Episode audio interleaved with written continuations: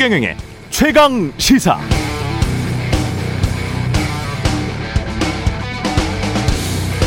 선생님께서는 우리 사회의 가장 큰 갈등이 뭐라고 생각하십니까? 최근 한국 사회 여론 연구소에서 전국 만 18세 이상 성인 남녀 1,004명에게 이렇게 물었더니 빈부 갈등이 32.9%, 이념 갈등 22.9%, 성별 13.8%, 세대 9.5%, 그리고 지역 노사 갈등의 순으로 나타났습니다. 우리 언론에서 세대, 젠더 갈등 이야기 많이 했지만 결국 사람들 마음속에는 빈부 격차, 보수 또는 진보의 두 가지 다른 생각이 아직도 가장 치열한 갈등의 요소라는 뜻이 되겠습니다. 직관적으로 봐도 그렇습니다. 20대도 똑같은 20대가 아니죠. 언젠가는 양가 부모 두 기성 세대로부터 두 채의 집을 물려받게 될 20대가 있을 것이고 결혼도 못하고 무주택자로 평생 살게 될 20대도 있을 겁니다. 김종인 국민의힘 전 비대위원장도 이번 대선의 가장 큰 화두는 경제 양극화다 이렇게 말한 바 있죠. 맞습니다. 문제는 어떻게 해법입니다. 해법에 집중하는 정치가 필요합니다.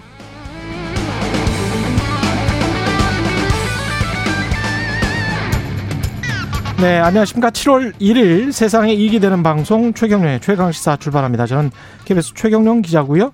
최경련의 최강시사 유튜브에 검색하시면 실시간 방송 보실 수 있습니다. 문자 참여는 짧은 문자 50원, 기본자 100원이 드는 샵 9730. 무료인 콩 어플 또는 유튜브에 의견 보내주시기 바랍니다. 오늘 1부에서는 국민의힘 태영호 의원과 김정은 국방위원장의 코로나 방역 중대 사건의 의미, 배경 짚어보고요. 2부에서는 단일화 선언과 함께 본격 대선 행보에 분주한 더불어민주당 대선 예비 후보 정세균 전 국무총리 만납니다.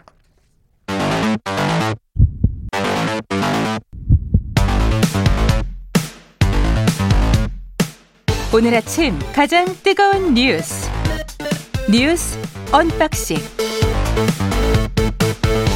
자 뉴스 unboxing 시작하겠습니다. 민동기 기자 김민아 평론가 나와 있습니다. 안녕하십니까? 안녕하십니까? 예. 하반기의 첫날입니다. 아, 예. 아 그러네요. 오늘 7월 그렇죠? 1일입니다. 예. 네. 순식간에 지나가고 있습니다. 상반기는 지나갔습니다. 수도권 거리두기를 하반기부터 하기로 했는데 그걸 약간 유예했네요. 그러니까 서울, 네. 경기, 인천 이른바 수도권 지역에 대해서는 일주일 정도 유예를 하기로 했거든요. 음. 코로나19 신규 확진자 수가 800명 정도에 육박을 하고요.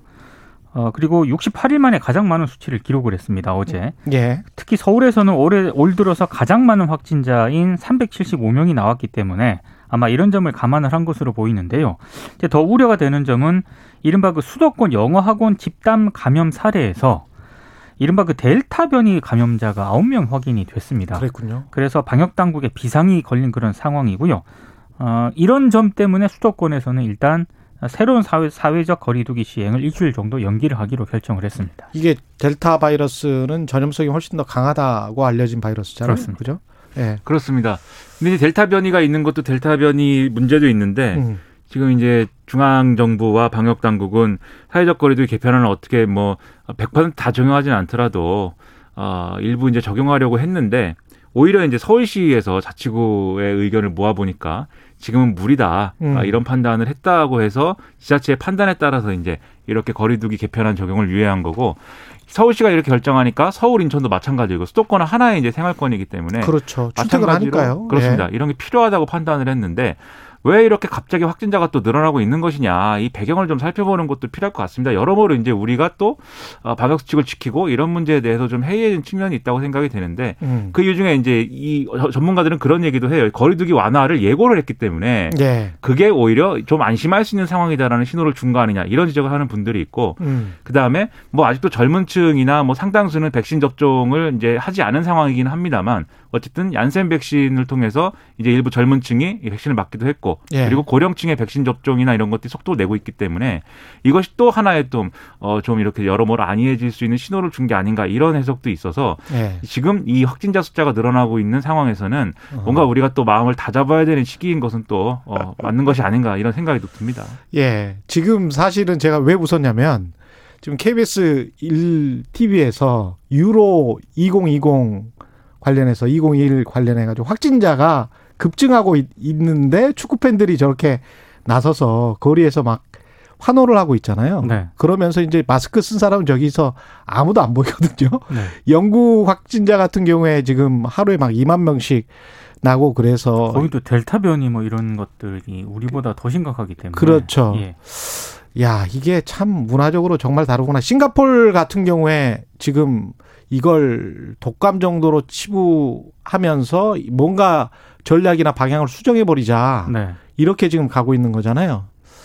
그참 고민스럽습니다. 이 상대적으로. 예. 우리의 방역 조치는 음. 좀 안정적이라고 평가를 하고는 있는데 예. 문제는 이제 곧 휴가철에 들어간다는 점 하나 하고요. 그렇죠. 최근에 이, 이 확진자 수가 늘어나는 과정에서 특히 서울 홍대 앞 주점 같은 곳에서는 출입 명부 작성이 굉장히 좀 정확하게 안 돼 있는 것 같더라고요. 그러니까 이게 그냥 만약에 대충 그렇습니다. 네. 대충 안 적고 이제 들어갔다는 그런 얘기인데 이렇게 네. 되면은 위험이 있는 사람들을 찾아내는데도 구멍이 발생할 수밖에 없고 음. 만약에 이 본인이 그 감염된 어떤 노출 사실을 모르거나 이렇게 했을 때 검사를 회피하거나 이런 사람들이 있게 되면은 음. 더 이제 방역 당국 입장에서는 곤란해지기 때문에 아마 이런 점들을 좀 우려한 것으로 보입니다. 그러니까 최근에 이제 원어민 강사들이 여섯 명이 모여갖고 이제 확진됐다고 하는 홍대 주점 사례가 있지 않습니까? 예. 그러니까 이게 사실 홍대라든지 이렇게 뭐 특별히 홍대뿐만이 아니라 젊은 사람들이 많이 모여가지고 이렇게 좀 술 먹고 뭐 이렇게 노는 그런 지역에 이제 가면 예. 이게 그냥 주점에 들어가서 이제 식사를 하고 이런 것도 물론 문제지만 이게 그래도 10시까지는 이 업소들이 업소들이 들어가서 술을 먹을 때까지는 음. 어쨌든 이 안에서는 그게 뭐 어떻게 되든지 간에 어 뭔가의 어떤 방역상의 어떤 조치는 취해야 되거든요. 그래서 지금 거기서 뭐 땀 흘리면서 춤을 춥니까?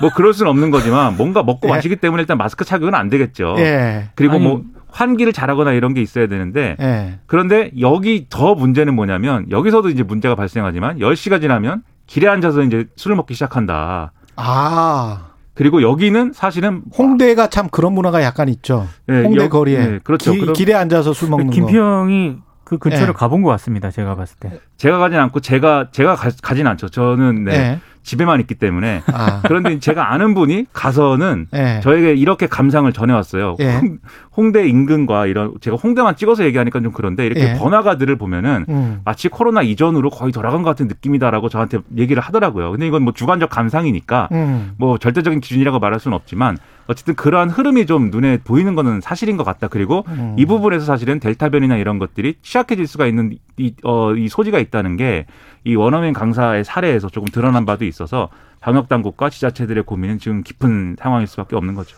이 20대들은 아무래도 치명률이 현저하게 낮으니까. 그렇죠. 예. 가깝하기도 할 겁니다. 젊은 사람들은. 예. 비수도권은요 오늘부터 예. 새로운 거리두기 1단계가 적용이 됩니다. 음. 그러다 보니까 더 우려가 되는 그런 상황이죠. 예. 예. 이게 너무 이렇게 되면 폐업하고 다시 또 영업 정지되고 뭐 그렇죠. 이렇게 되기 때문에 네. 적당히 해야 될 것 같습니다. 예, 잘 지켜야 될 것 같고 윤석열 후보 캠프에서는 어떤 전략을 이제 세운 것 같아요. 많이 세운 것 같은데요. 예, 어제 조선일보 주최 컨퍼런스 행사장을 윤 전 총장이 찾았거든요. 예, 이준석 국민의힘 대표하고 한 테이블에 앉아서 처음으로 얼굴을 마주했습니다. 음, 이준석 대표가 명함을 주니까 아, 그 명함을 받으면서 윤 전 총장이 자신은 자연인이라 명함이 없다. 명함을 안 주더라고요. 예, 뭐 대권 행보에 대한 교감이라든가 구체적인 입당 이야기는 오가지 않았는데요. 음, 어제 이 행사 끝나고 또 국회 기자실을 방문을 했거든요. 그렇죠.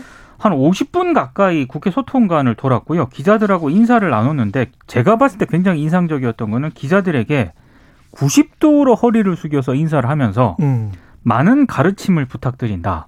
음. 이렇게 얘기를 했다는 점이 저 개인적으로는 좀 인상적이었고요. 출마 선언할 때도 국민의힘 의원들에게 네. 거의 폴더 인사를 했어요. 폴더 인사를 요즘 자주 예. 하는 것 같더라고요. 예. 그리고 뭐 어, 어제 민감한 현안들에 대해서 기자들하고 짧게 이제 의사소통을 하긴 했는데 어, 정확하게 또 답변을 안 했습니다. 음. 뭐 부인 김건희 씨의 소득 출처를 밝혀야 한다는 추미애 전 장관의 주장에 대해서는 특별한 입장이 없다. 이렇게만 얘기를 했고요. 예, 아, 본, 그, 부인의 어떤 그 사생활과 관련한 의혹을 부인한 언론 인터뷰에 대해서 물으니까 예. 아침에 일찍 나오느라고 못 봤다 한번 챙겨보겠다. 이렇게만 답을 하기도 했습니다. 이- 이건 뉴스버스라는 새로운 매체가 그 인터뷰를 직접 한 거잖아요. 직접 했습니다. 그렇죠? 예. 줄리가 아니다 나는.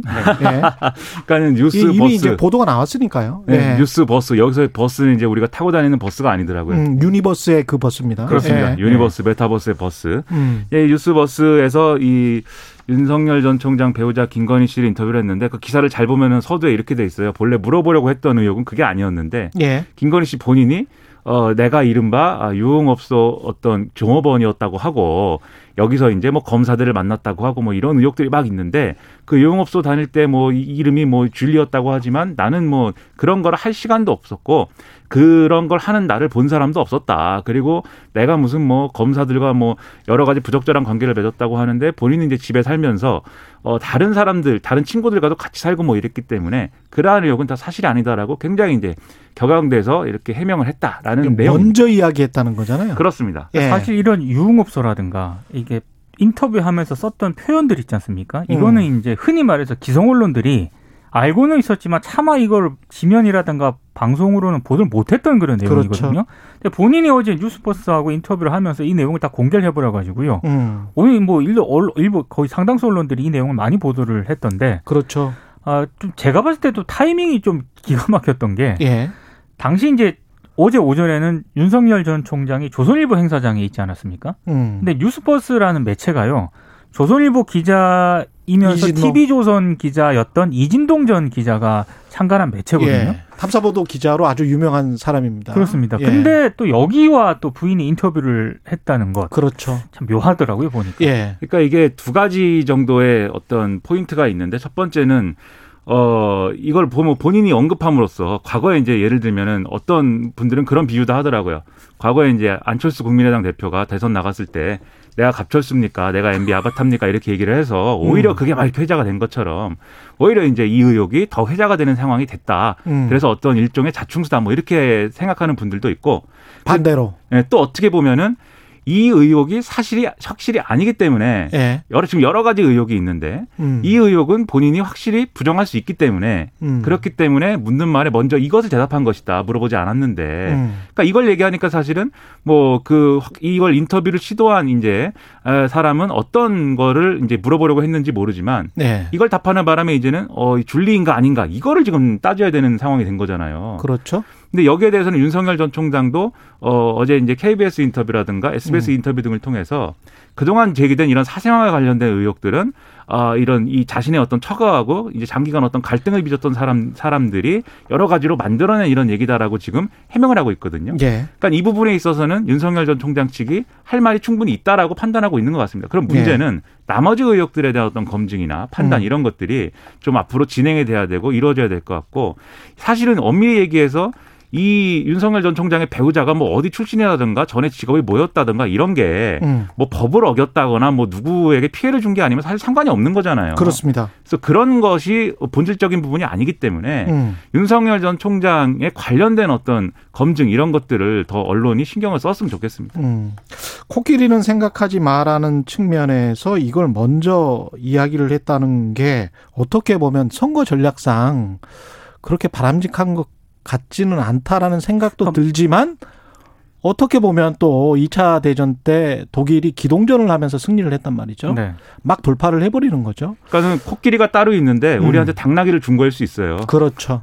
예, 그럴 수도 있고 뭐 사실은 지금 현재로 봐서는 뭐 언론이 어- 어떤 사실을 밝혀내기 전까지는 굉장히 대응을 잘하고 있다 이렇게 보여집니다. 그럼에도 불구하고 예. 윤전 총장이 KBS, SBS 인터뷰에서 부인을 하긴 했습니다만 음, 부인과 관련해서 뭐 전시 기획사를 둘러싼 뇌물 의혹이라든가 도이치모터스 주가 조작 연루 의혹 등에 대해서는 검찰도 수사를 하고 있고 언론들도 이걸 지금 일부 언론들이 어, 취재팀을 꾸려가지고 파헤치는 걸로 알고 있거든요. 그렇죠. 그러면 이제 관련된 의혹이 나왔을 때는 어, 그러니까 또 말을 하면 할수록 이게 그렇죠. 진실 논란으로 갈 수가 있는 건데 그렇습니다. 그래서 오히려 말을 안 하는 게 원래 우리의 생각이잖아요. 보통 사람들의 어떤 전략인데 네. 보통 선거의 전략인데 이거는 지금 반대로 가고 있다는 거죠. 그렇습니다. 예. 어떻게 될지는 모르겠습니다. 그냥 예. 안 나올 수는 없는 얘기였기 때문에 결국은 결국은 검증을 피할 수 없다는 점에서 치자.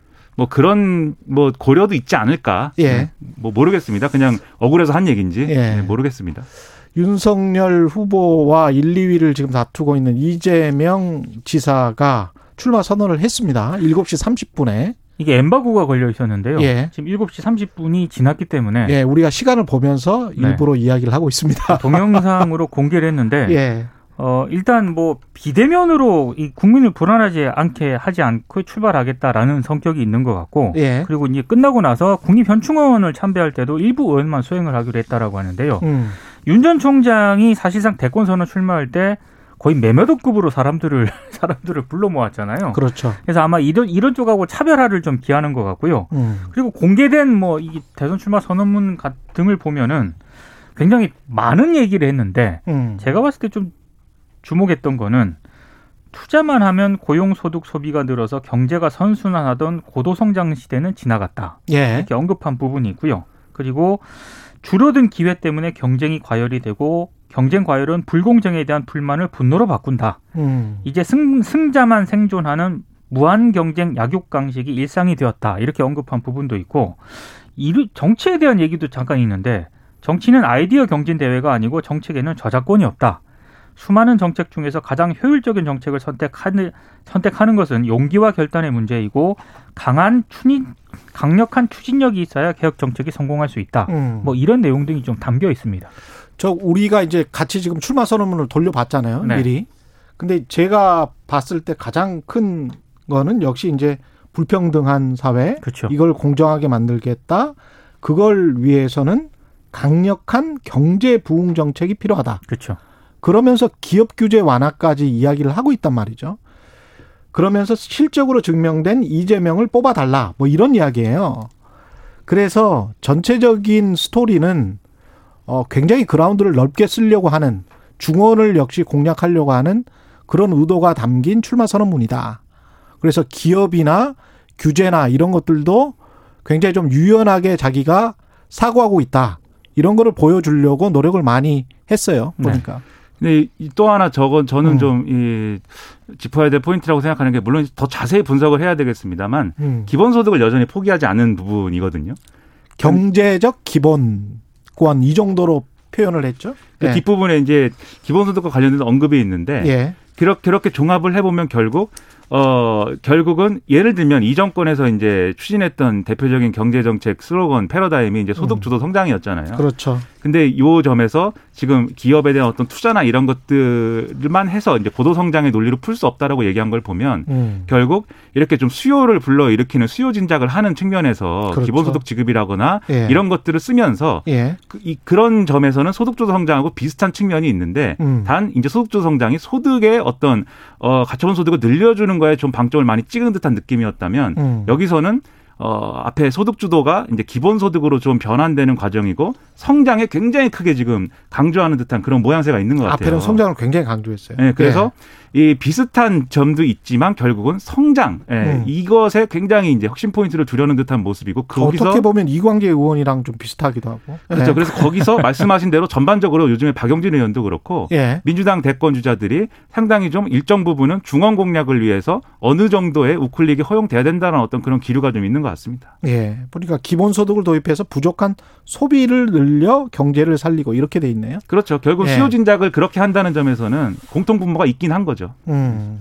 보니까 영상도 흑백으로 쭉 나오다가 칼로로 바뀝니다. 예, 나중에는 칼라로 이렇게 쫙 바뀌고 신경은 굉장히 많이 쓴 것 같습니다. 그러니까 이게 규제를 네. 완화한다는 표현을 쓴 게 아니라 음. 규제 합리화라는 표현을 쓴 게 인상적입니다. 그렇죠. 네. 예. 규제 보통 이게 규제 완화라고 얘기를 하거든요. 음. 보통 규제 완화론자들도 모든 규제를 무조건 다 완화해야 된다 뭐 이렇게 얘기하는 아, 사람도 그렇죠. 있지만 예. 합리적인 이제 풀어야 되는 규제는 풀어야 되지 않습니까라고 얘기하면서 보통 그렇게 얘기하거든요. 네. 예, 규제 합리화로 기업의 창의와 혁신이 가능한 자유로운 공간을 확보해야 한다. 이런 부분들. 네. 예. 확실히 친기업 쪽, 친시장 쪽 이쪽도 굉장히 좀 신경을 쓴 것 같네요. 네. 예. 알겠습니다. 예. 뉴스 unboxing이었습니다. 고맙습니다. 고맙습니다. 고맙습니다. 예. 자, 뉴스 unboxing 7시 39분 지나가고 있는데요. KBS 일라디오 최경영의 최강 시사 지금 듣고 계신 시각 7시 40분으로 향하고 있습니다. 오늘 하루 이슈의 중심. 당신의 아침을 책임지는 직격 인터뷰. 여러분은 지금 KBS 일라디오 최경영의 최강 시사와 함께하고 계십니다. 네, 북한이 코로나19와 관련해서 중대 사건이 발생했다고 밝혔습니다. 구체적 내용은 공개하지 않았지만 김정은 국무위원장은 관련해서 당 간부들을 질책하고 인사교체를 단행했는데요. 북한에서 무슨 일이 일어나고 있는 걸까요? 관련해 국민의힘 태영호 의원 연결돼 있습니다. 안녕하세요. 예, 안녕하세요. 예. 이게 코로나19 방역 부분에서 중대한 사건이 발생했다. 이렇게 돼 있잖아요. 예. 이게 뭘까요?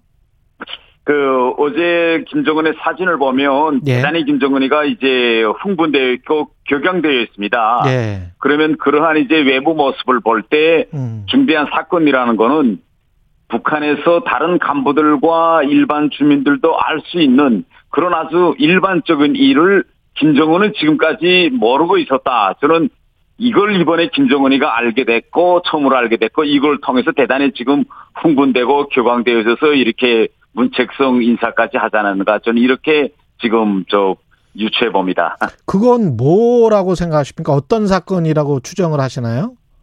그 이번 회의 서두에서 김정은이가 뭐라고 이야기했는가 하면 우리 금방 북한에서 열흘 전에 당 전원회를 했는데 왜 또 갑자기 이런 정치국 학대회를 하느냐라고 예. 의아해할 수 있는데 그런 회의를 이번 회의를 할 수밖에 없었던 목적을 먼저 김정은이가 이야기합니다. 예. 이야기했다는 건 결국은 이번 학대 회의는 그 전에 있었던 전원회의와 그 전에 정축학대 바로 열흘 전에 있었던 회의와 관련이 있다는 거를 이제 의미하는데 음. 그 전에 있었던 이제 회의에서 김정은이가 북한의 긴장한 인민생활 형편, 즉 식량 사정으로 지금 추측됩니다. 이걸 풀기 위해서 특별 명령서에 서명하고 그 성명서 자체를 북한 주민들한테 자기가 쌓여낸 성명서를 보여줍니다. 예. 그걸 이제 전체 북한 주민들에게 다 알았고요. 음. 결국 이렇게 되면 지금 열흘밖에 안 지났거든요. 지난번 회의 이후. 예. 이 열흘 동안에 어떤 일들이 순차적으로 일어났어야 했으나 음. 이러한 일들이 일어나지 않았다는 걸 의미합니다. 예. 그러면 이게 뭘까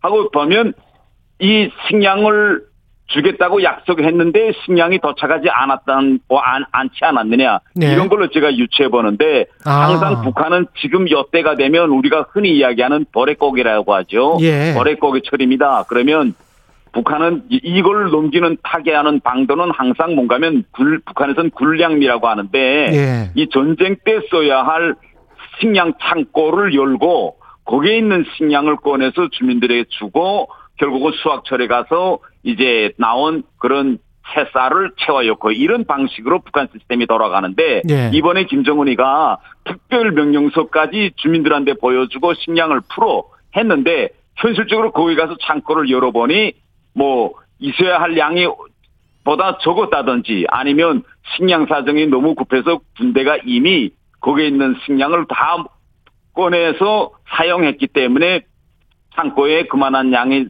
식량이 없지 않았는지 뭐 이런 일로 유추해 볼 수 있는데 사실 이- 이러한 일은 북한에서 너무 비일비재하거든요. 예. 그래서 이 예를 들면 이제 좀 사정에 오래, 시간을 오래 김정은이가 주었다면 주- 돌려막기식으로 여기 있는 걸 여기다 엮고 이런 식으로 하고 아니면 중국에서 긴급 식량을 이제 수입해다가 나눠주든지 이렇게 미봉책을 썼겠는데 너무 급하게 진행되다 나니 이제 열흘 동안에 일어났어야 할 일들이 일어나지 않았기 때문에 김정은이가 지금 대단히 화나 있지 않느냐 이걸 제가 이 뭐 북한이 발표하지 않았지만 지난 시기에 제가 북한에 있었던 경험으로 좀 유추해 볼 수 있습니다. 근데 이제 지금 말씀하시는 거는 이제 결국 이제 우리가 알지를 못하니까 뭐 추정이긴 예. 한데 앞에서 예. 북한이 예. 발표를 한 거는 코로나19 방역 부문에서 중대한 사건이 발생했다 이- 이렇게 돼 있거든요. 예, 근데 거기에 이제 코로나 장기, 장기라는 말을 썼습니다. 아. 결국 이게 뭔가면 거기다가 이제 장기의 방점을 찍었는데 예. 평상시 같으면 이미 연초에 중국에서 식량을 수입에다가 풀었겠지요. 음. 그런데 지금 김정은이가 이거 장기화를 해야 된다. 그러니까 국경이 1차 풀리지는 않는다. 예. 여기에 대비해서 장기전으로 가자 라고 언급했는데 이러한 대비책을 결국은 이번에 장기 전에 대비할 수 있는 대비책을 갖춰놓지 못했다는 걸 김정은이가 알게 되지 않았을까. 이렇게 돼서 이제 어, 대단히 이제 화나 있고 흥분해 있다고 저는 지금 판단합니다. 이 식량난과 경제 위기가 뭐 아까 말씀하신 바로 보면 매년 일어나는 일입니까? 아니면 올해 더 집중적으로 그게 더 크게 일어날 수가 있는 어떤 요소들이 있었습니까? 어떻게 그 보세요? 우리가 일반적으로 북한의 식량형 표현하면 이제 제일 식량이 북한에서 긴장할 때는 바로 이 거리 버릿고개입니다. 예. 요 버릿고개를 이제 한 석 달 정도 되는데 예. 요석 달 정도 넘길 수 있는 식량이 항상 북한에서 매해 모- 모자라는 거죠. 그러면 음. 이걸 극복하기 위해서 북한은 긴급으로 극복하자 할 때는 이제 군량 및 창고를 열어서 식량을 꺼내서 나눠주고 예. 그다음에 일정한 시간을 두고 이제 중국에서 식량을 이제 수입해서 다시 채워였던지 음. 아니면 중국에게 요구합니다. 이거 긴급 무상으로 좀 식량 좀 지원 주세요. 그러면 지금까지는 보통 중국이 식량을 주었습니다. 이런 식으로 이제 미기를 모면했는데 이번에 회의에서도 또 언급했처럼 지금 국경을 풀지 못할 사정이다. 열지 못할 사정이다. 장기전으로 갈 수밖에 없다. 여기에 대비하자라고 연초부터 김정은이가 끊임없이 강조했는데 결국은 있어야 할 그런 국량미가 제 양만큼 있지 못한 이런 상황이 지금 생기지 않았냐. 저는 이렇게 좀 어, 유추해 볼 수 있는데 실제 이 음. 이러한 현상은 북한에서 지난 시기 대단히 오랫동안 이제 그 반복됐다. 체제상 가지고 있던 고질적인 이거 폐단이거든요. 그런데 예. 실제 김정은한테는 그런 사정을 이야기 안, 안 했으니 김정은으로서는 아 그만한 군량미에 그만한 식량이 이- 있을 것이다. 또 그렇게 보고가 됐을 거고. 음. 근데 막상 풀어서 줘 하니까 큰일 난 거죠. 이제야 사태 파악을 했다. 그렇게 보고 계시는 거군요. 예, 전 그렇게 생각합니다. 근데 티- 사실 이건 예. 북한에선 알만한 사람은 다 알거든요. 예. 근데 TV에서 보니까 다 마스크를 안 쓰고 있더라고요. 예. 그러면 그 백신은 어떻게 했을까요? 그 중국으로부터 들여와서 백신을 맞았을까요? 어떻게 보세요?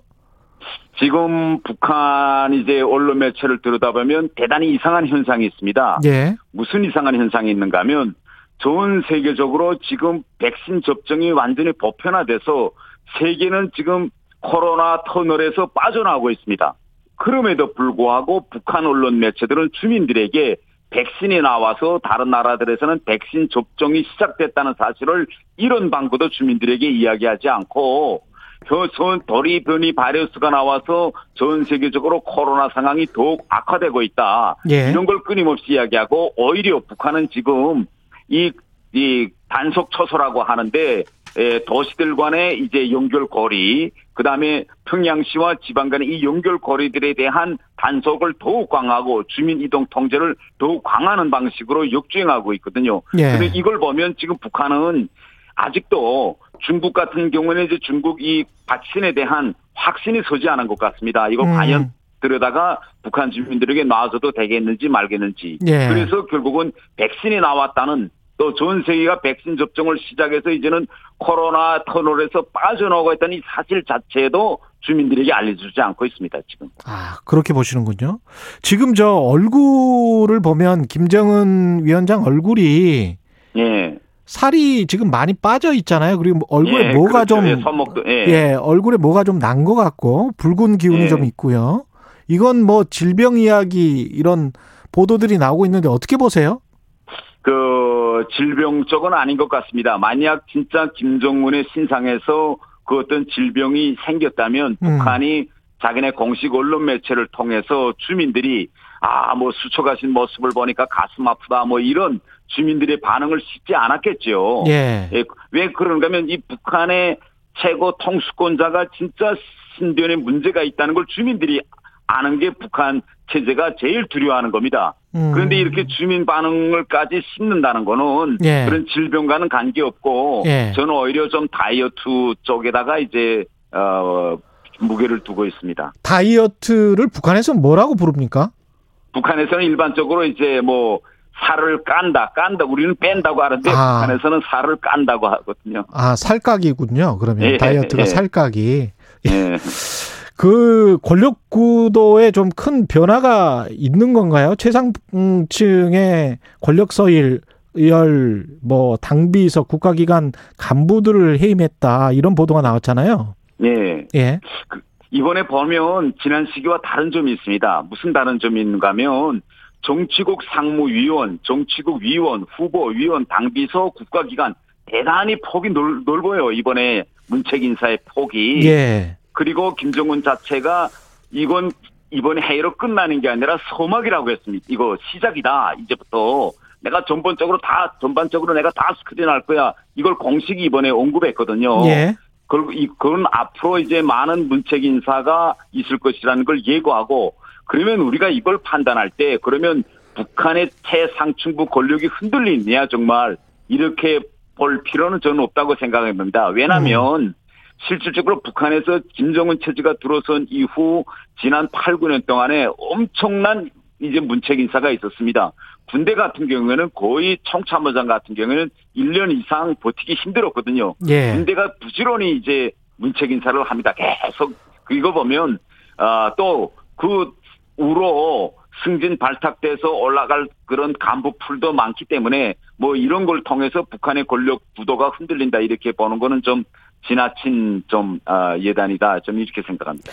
지금 저 바이든 대통령 들어오고 나서부터 북한에 대한 그 대북 접근법이 우리 예. 미국에 잘 조율되고 실용적인 대북 접근법은 북한과의 외교에 열려 있다. 이게 이제 성김 미 국무부 대표의 이야기잖아요. 예. 북한은 어떻게 지금 할 거라고 보세요? 관련해서? 지금 북한이 요구하고 있는 거는 뭔가면 예.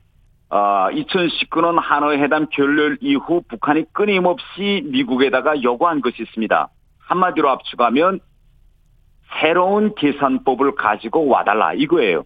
아, 새로운 그런데 계산법을 가지고 와달라. 새로운 계산법 예. 결국은 뭐냐 미국이 구체적으로 어떻게 음. 하겠다는 걸 가지고 와야 결국은 대화에 나가겠다. 이게 지난 2년 동안 북한이 끊임없이 발표하는 입장인데 예. 지금 바이든 행정부가 들어와서 아직까지는 만나자 대화하자 라는 걸또 외교의 방점을 두고 있다라는 건 이야기했지만 음. 그러면 바이든 행정부가 북한과 하려는 그런 새로운 계산법은 무엇이냐 음. 여기에 대해서는 윤곽을 밝히지 않았습니다. 그러니까 북한은 지금 우리가 북한을 이미 해- 대화에 나올 수 있는 명분을 세울 수 있게 좀 더 명백히 북한이 요구한 그런 계산법을 좀 보여달라 이런 기싸움으로 볼 수 있겠죠. 새로운 계산법을 끌어내기 위해서 뭔가 뭐 저강도 도발 같은 거를 할 수 있는 그런 가능성은 있나요? 할 가능성은?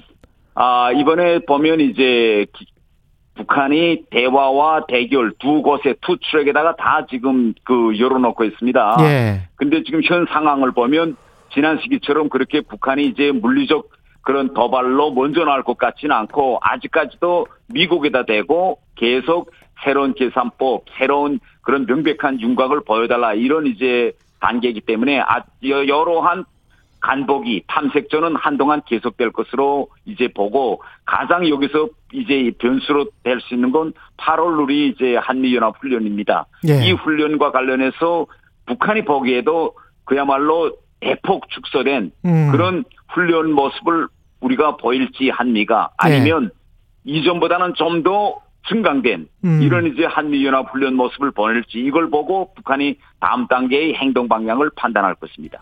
예, 여기까지 해야 되겠습니다. 말씀 감사하고요. 국민의힘 태영호 의원이었습니다. 고맙습니다.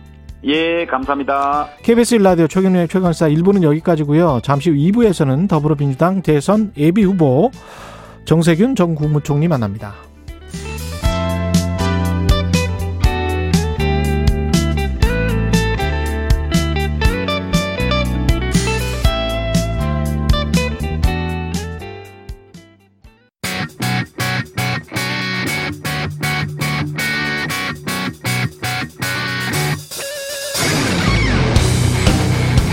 최경영의 최강 시사.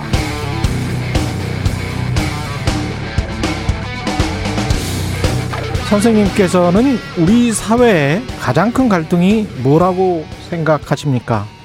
최근 한국 사회 여론 연구소에서 전국 만 18세 이상 성인 남녀 1,004명에게 이렇게 물었더니 빈부 갈등이 32.9%, 이념 갈등 22.9%, 성별 13.8%, 세대 9.5% 그리고 지역 노사 갈등의 순으로 나타났습니다. 우리 언론에서 세대, 젠더 갈등 이야기 많이 했지만 결국 사람들 마음속에는 빈부 격차, 보수 또는 진보의 두 가지 다른 생각이 아직도 가장 치열한 갈등의 요소라는 뜻이 되겠습니다. 직관적으로 봐도 그렇습니다. 20대도 똑같은 20대가 아니죠. 언젠가는 양가 부모 두 기성 세대로부터 두 채의 집을 물려받게 될 20대가 있을 것이고 결혼도 못하고 무주택자로 평생 살게 될 20대도 있을 겁니다. 김종인 국민의힘 전 비대위원장도 이번 대선의 가장 큰 화두는 경제 양극화다 이렇게 말한 바 있죠. 맞습니다. 문제는 어떻게 해법입니다. 해법에 집중하는 정치가 필요합니다.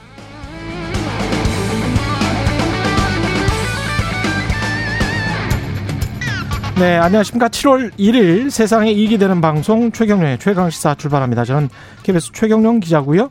최경령의 최강시사 유튜브에 검색하시면 실시간 방송 보실 수 있습니다. 문자 참여는 짧은 문자 50원, 기본자 100원이 드는 샵 9730 무료인 콩 어플 또는 유튜브에 의견 보내주시기 바랍니다.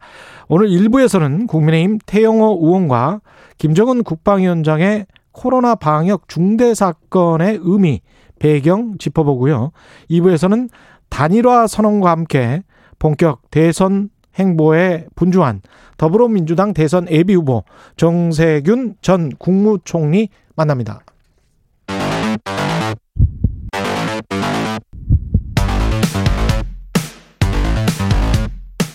오늘 아침 가장 뜨거운 뉴스 뉴스 unboxing 자 뉴스 unboxing 시작하겠습니다. 민동기 기자 김민하 평론가 나와 있습니다. 안녕하십니까? 안녕하십니까. 예. 하반기의 첫날입니다. 아, 예. 아 그러네요. 오늘 7월 그렇죠? 1일입니다. 예. 네. 순식간에 지나가고 있습니다. 상반기는 지나갔습니다. 수도권 거리두기를 하반기부터 하기로 했는데 그걸 약간 유예했네요. 그러니까 서울, 네. 경기, 인천 이른바 수도권 지역에 대해서는 일주일 정도 유예를 하기로 했거든요. 음. 코로나19 신규 확진자 수가 800명 정도에 육박을 하고요. 어, 그리고 68일 만에 가장 많은 수치를 기록을 했습니다. 어제. 예. 특히 서울에서는 올해 올 들어서 가장 많은 확진자인 375명이 나왔기 때문에 아마 이런 점을 감안을 한 것으로 보이는데요. 이제 더 우려가 되는 점은 이른바 그 수도권 영어 학원 집단 감염 사례에서 이른바 그 델타 변이 감염자가 9명 확인이 됐습니다. 그랬군요. 그래서 방역 당국에 비상이 걸린 그런 상황이고요. 어, 이런 점 때문에 수도권에서는 일단 새로운 사회, 사회적 거리두기 시행을 일주일 정도 연기를 하기로 결정을 했습니다. 이게 델타 바이러스는 전염성이 훨씬 더 강하다고 알려진 바이러스잖아요. 그렇습니다. 그죠? 예. 그렇습니다. 근데 이제 델타 변이가 있는 것도 델타 변이 문제도 있는데 음. 지금 이제 중앙 정부와 방역 당국은 사회적 거리두기 개편안을 어떻게 뭐 100%다 적용하지는 않더라도 어 일부 이제 적용하려고 했는데 오히려 이제 서울시에서 자치구의 의견을 모아 보니까 지금은 무리다 음. 아, 이런 판단을 했다고 해서 지자체의 판단에 따라서 이제 이렇게 거리두기 개편안 적용을 유예한 거고 서울시가 이렇게 결정하니까 서울 인천도 마찬가지고 수도권은 하나의 이제 생활권이기 때문에 그렇죠. 마찬가지로 하니까요. 그렇습니다. 예. 이런 게 필요하다고 판단을 했는데 왜 이렇게 갑자기 확진자가 또 늘어나고 있는 것이냐 이 배경을 좀 살펴보는 것도 필요할 것 같습니다. 여러모로 이제 우리가 또 어, 방역 수칙을 지키고 이런 문제에 대해서 좀 해이해진 측면이 있다고 생각이 되는데 음. 그 이유 중에 이제 이 전문가들은 그런 얘기도 해요. 거리두기 완화를 예고를 했기 때문에 예. 그게 오히려 좀 안심할 수 있는 상황이다라는 신호를 준 거 아니냐 이런 지적을 하는 분들이 있고 음. 그 다음에 뭐 아직도 젊은 층이나 뭐 상당수는 백신 접종을 이제 하지 않은 상황이긴 합니다만 어쨌든 얀센 백신을 통해서 이제 일부 젊은 층이 이 백신을 맞기도 했고 예. 그리고 고령층의 백신 접종이나 이런 것들이 속도를 내고 있기 때문에 이것이 또 하나의 좀, 어, 좀 이렇게 여러모로 안이해질 수 있는 신호를 준 게 아닌가 이런 해석도 있어서 예. 지금 이 확진자 숫자가 늘어나고 있는 상황에서는 어. 뭔가 우리가 또 마음을 다잡아야 되는 시기인 것은 또 어, 맞는 것이 아닌가 이런 생각이 또 듭니다. 예. 지금 사실은 제가 왜 웃었냐면 지금 KBS 1 TV에서 유로 2020 관련해서 2021 관련해 가지고 확진자가 급증하고 있, 있는데 축구 팬들이 저렇게 나서서 거리에서 막 환호를 하고 있잖아요. 네. 그러면서 이제 마스크 쓴 사람은 저기서 아무도 안 보이거든요. 네. 영국 확진자 같은 경우에 지금 하루에 막 2만 명씩 나고 그래서 거기도 델타 변이 뭐 이런 것들이 우리보다 더 심각하기 때문에 그렇죠. 예. 야, 이게 참 문화적으로 정말 다르구나. 싱가폴 같은 경우에 지금 이걸 독감 정도로 치부하면서 뭔가 전략이나 방향을 수정해 버리자. 네. 이렇게 지금 가고 있는 거잖아요. 그 근데 참 고민스럽습니다. 이 상대적으로. 예. 우리의 방역 조치는 음. 좀 안정적이라고 평가를 하고는 있는데 예. 문제는 이제 곧 휴가철에 들어간다는 점 하나 하고요. 그렇죠. 최근에 이, 이 확진자 수가 늘어나는 과정에서 특히 서울 홍대 앞 주점 같은 곳에서는 출입 명부 작성이 굉장히 좀 정확하게 안 돼 있는 것 같더라고요. 그러니까 이게 만약에 대충 그렇습니다. 예. 대충 안 적고 이제 들어갔다는 그런 얘기인데 이렇게 예. 되면은 위험이 있는 사람들을 찾아내는데도 구멍이 발생할 수밖에 없고 음. 만약에 이 본인이 그 감염된 어떤 노출 사실을 모르거나 이렇게 했을 때 검사를 회피하거나 이런 사람들이 있게 되면은 음. 더 이제 방역 당국 입장에서는 곤란해지기 때문에 아마 이런 점들을 좀 우려한 것으로 보입니다. 그러니까 최근에 이제 원어민 강사들이 여섯 명이 모여갖고 이제 확진됐다고 하는 홍대 주점 사례가 있지 않습니까? 예. 그러니까 이게 사실 홍대라든지 이렇게 뭐 특별히 홍대뿐만이 아니라 젊은 사람들이 많이 모여가지고 이렇게 좀 술 먹고 뭐 이렇게 노는 그런 지역에 이제 가면 예. 이게 그냥 주점에 들어가서 이제 식사를 하고 이런 것도 물론 문제지만 이게 그래도 10시까지는 이 업소들이 업소들이 들어가서 술을 먹을 때까지는 음. 어쨌든 이 안에서는 그게 뭐 어떻게 되든지 간에 어 뭔가의 어떤 방역상의 어떤 조치는 취해야 되거든요. 그래서 지금 거기서 뭐 땀 흘리면서 춤을 춥니까?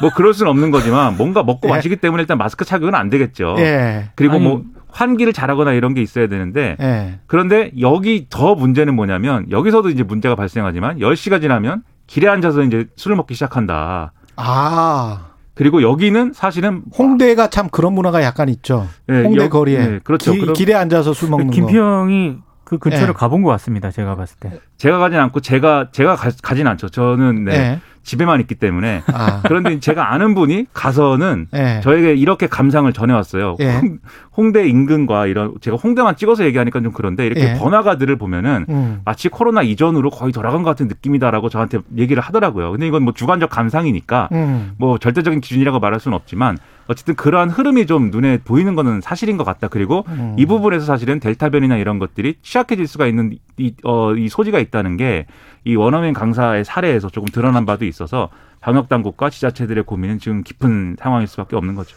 이 20대들은 아무래도 치명률이 현저하게 낮으니까. 그렇죠. 예. 가깝하기도 할 겁니다. 젊은 사람들은. 예. 비수도권은요 오늘부터 새로운 거리두기 1단계가 적용이 됩니다. 음. 그러다 보니까 더 우려가 되는 그런 상황이죠. 예. 예. 이게 너무 이렇게 되면 폐업하고 다시 또 영업 정지되고 뭐 그렇죠. 이렇게 되기 때문에 네. 적당히 해야 될 것 같습니다. 예, 잘 지켜야 될 것 같고 윤석열 후보 캠프에서는 어떤 전략을 이제 세운 것 같아요. 많이 세운 것 같은데요. 예, 어제 조선일보 주최 컨퍼런스 행사장을 윤 전 총장이 찾았거든요. 예, 이준석 국민의힘 대표하고 한 테이블에 앉아서 처음으로 얼굴을 마주했습니다. 음, 이준석 대표가 명함을 주니까 아, 그 명함을 받으면서 윤 전 총장이 자신은 자연인이라 명함이 없다. 명함을 안 주더라고요. 예, 뭐 대권 행보에 대한 교감이라든가 구체적인 입당 이야기는 오가지 않았는데요. 음, 어제 이 행사 끝나고 또 국회 기자실을 방문을 했거든요. 그렇죠.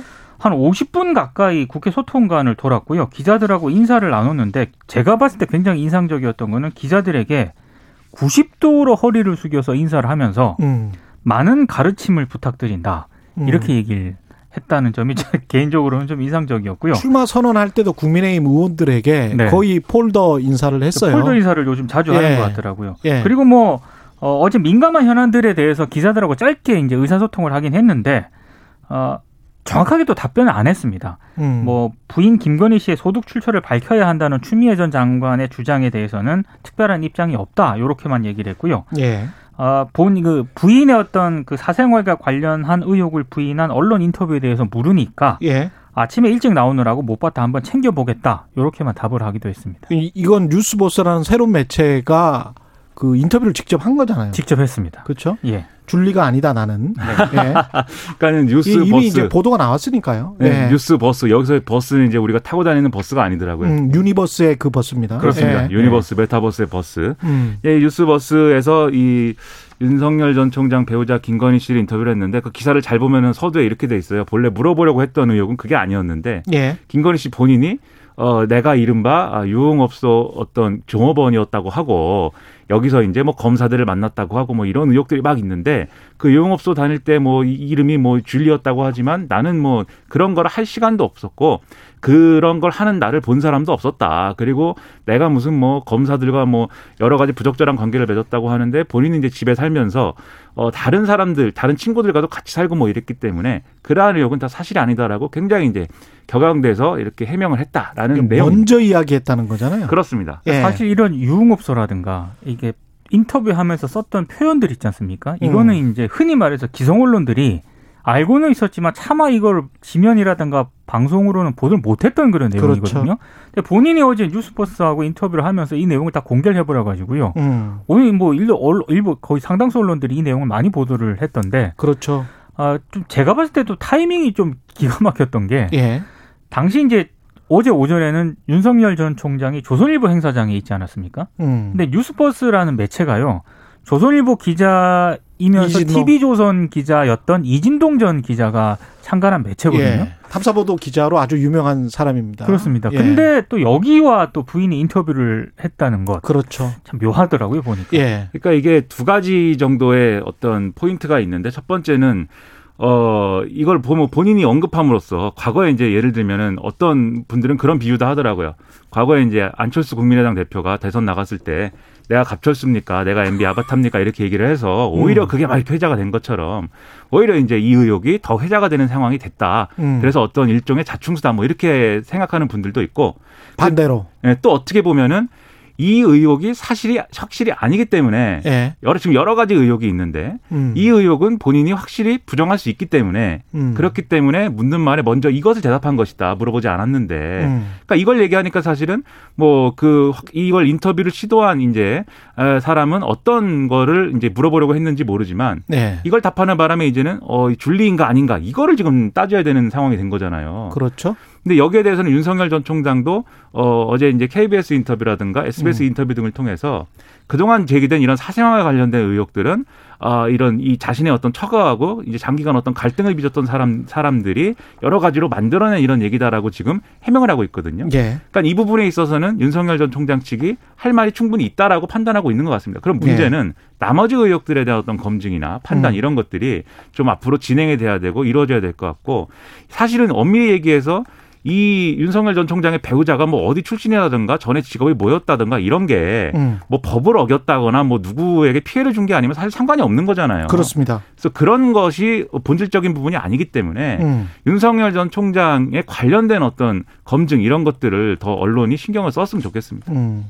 코끼리는 생각하지 마라는 측면에서 이걸 먼저 이야기를 했다는 게 어떻게 보면 선거 전략상 그렇게 바람직한 것 같지는 않다라는 생각도 그럼- 들지만 어떻게 보면 또 2차 대전 때 독일이 기동전을 하면서 승리를 했단 말이죠. 네. 막 돌파를 해버리는 거죠. 그러니까는 코끼리가 따로 있는데 음. 우리한테 당나귀를 준 거일 수 있어요. 그렇죠.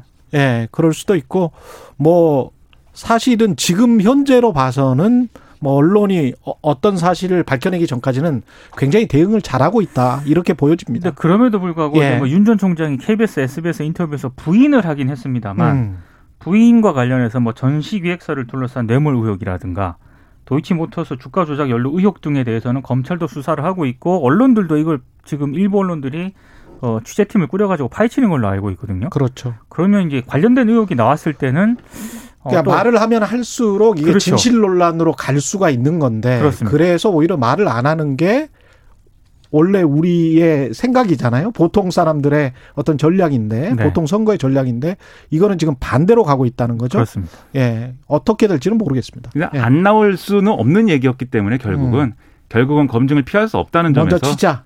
뭐 그런 뭐 고려도 있지 않을까. 예. 음, 뭐 모르겠습니다. 그냥 억울해서 한 얘기인지 예. 네, 모르겠습니다.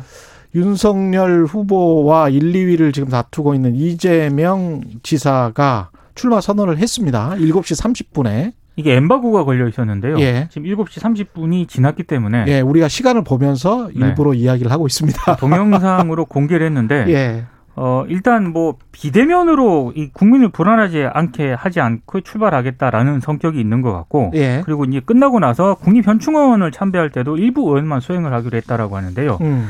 윤전 총장이 사실상 대권 선언 출마할 때 거의 매매도급으로 사람들을 사람들을 불러 모았잖아요. 그렇죠. 그래서 아마 이런 이런 쪽하고 차별화를 좀 기하는 것 같고요. 음. 그리고 공개된 뭐 이 대선 출마 선언문 가- 등을 보면은 굉장히 많은 얘기를 했는데 음. 제가 봤을 때 좀 주목했던 거는 투자만 하면 고용 소득 소비가 늘어서 경제가 선순환하던 고도 성장 시대는 지나갔다. 예. 이렇게 언급한 부분이 있고요. 그리고 줄어든 기회 때문에 경쟁이 과열이 되고 경쟁 과열은 불공정에 대한 불만을 분노로 바꾼다. 음. 이제 승, 승자만 생존하는 무한 경쟁 약육 강식이 일상이 되었다. 이렇게 언급한 부분도 있고 이 정치에 대한 얘기도 잠깐 있는데 정치는 아이디어 경진 대회가 아니고 정책에는 저작권이 없다.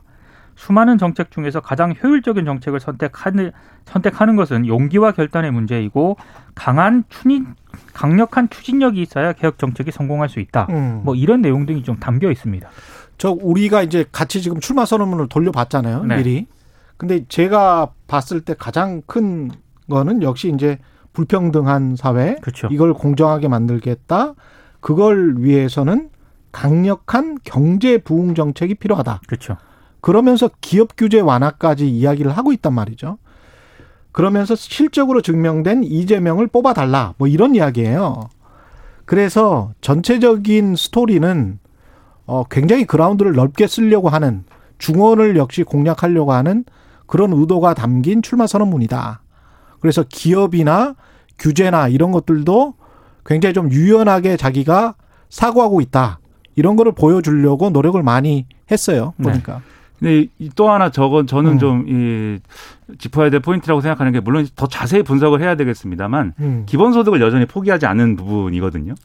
경제적 기본권 이 정도로 표현을 했죠. 그 예. 뒷부분에 이제 기본소득과 관련된 언급이 있는데 예. 그렇게, 그렇게 종합을 해보면 결국 어 결국은 예를 들면 이 정권에서 이제 추진했던 대표적인 경제 정책 슬로건 패러다임이 이제 소득 주도 성장이었잖아요. 그렇죠. 근데 요 점에서 지금 기업에 대한 어떤 투자나 이런 것들만 해서 이제 고도 성장의 논리로 풀 수 없다라고 얘기한 걸 보면 음. 결국 이렇게 좀 수요를 불러 일으키는 수요 진작을 하는 측면에서 그렇죠. 기본소득 지급이라거나 예. 이런 것들을 쓰면서 예. 그, 이, 그런 점에서는 소득 주도 성장하고 비슷한 측면이 있는데 음. 단 이제 소득 주도 성장이 소득의 어떤 어 가처분 소득을 늘려주는 거에 좀 방점을 많이 찍은 듯한 느낌이었다면 음. 여기서는 어 앞에 소득 주도가 이제 기본 소득으로 좀 변환되는 과정이고 성장에 굉장히 크게 지금 강조하는 듯한 그런 모양새가 있는 것 같아요. 앞에는 성장을 굉장히 강조했어요. 네, 그래서 이 비슷한 점도 있지만 결국은 성장 예, 음. 이것에 굉장히 이제 핵심 포인트를 두려는 듯한 모습이고 예. 거기서 어떻게 보면 이광재 의원이랑 좀 비슷하기도 하고. 그렇죠. 예. 그래서 거기서 말씀하신 대로 전반적으로 요즘에 박영진 의원도 그렇고 예. 민주당 대권 주자들이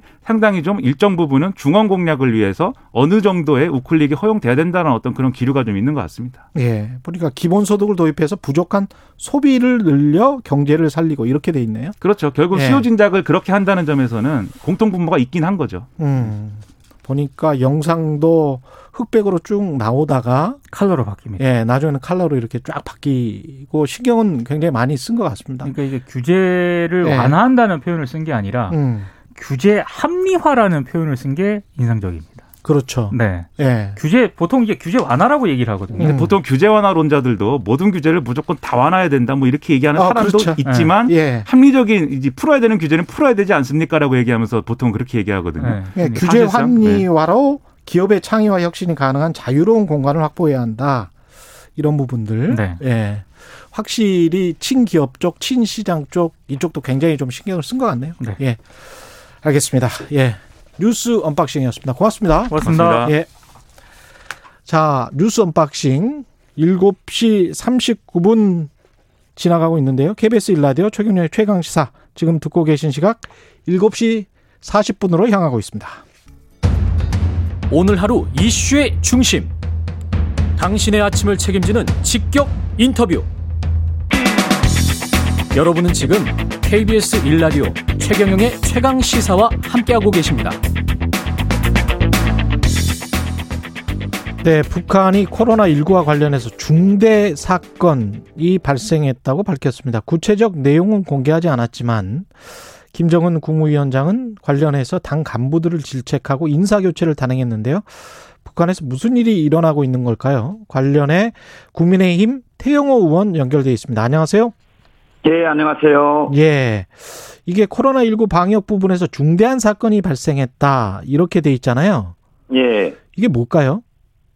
그 어제 김정은의 사진을 보면 예. 대단히 김정은이가 이제 흥분되어 있고 격양되어 있습니다. 예. 그러면 그러한 이제 외부 모습을 볼때 음. 중대한 사건이라는 거는 북한에서 다른 간부들과 일반 주민들도 알 수 있는 그런 아주 일반적인 일을 김정은은 지금까지 모르고 있었다. 저는 이걸 이번에 김정은이가 알게 됐고 처음으로 알게 됐고 이걸 통해서 대단히 지금 흥분되고 있어서 이렇게 문책성 인사까지 하자는가 저는 이렇게 지금 저 유추해 봅니다.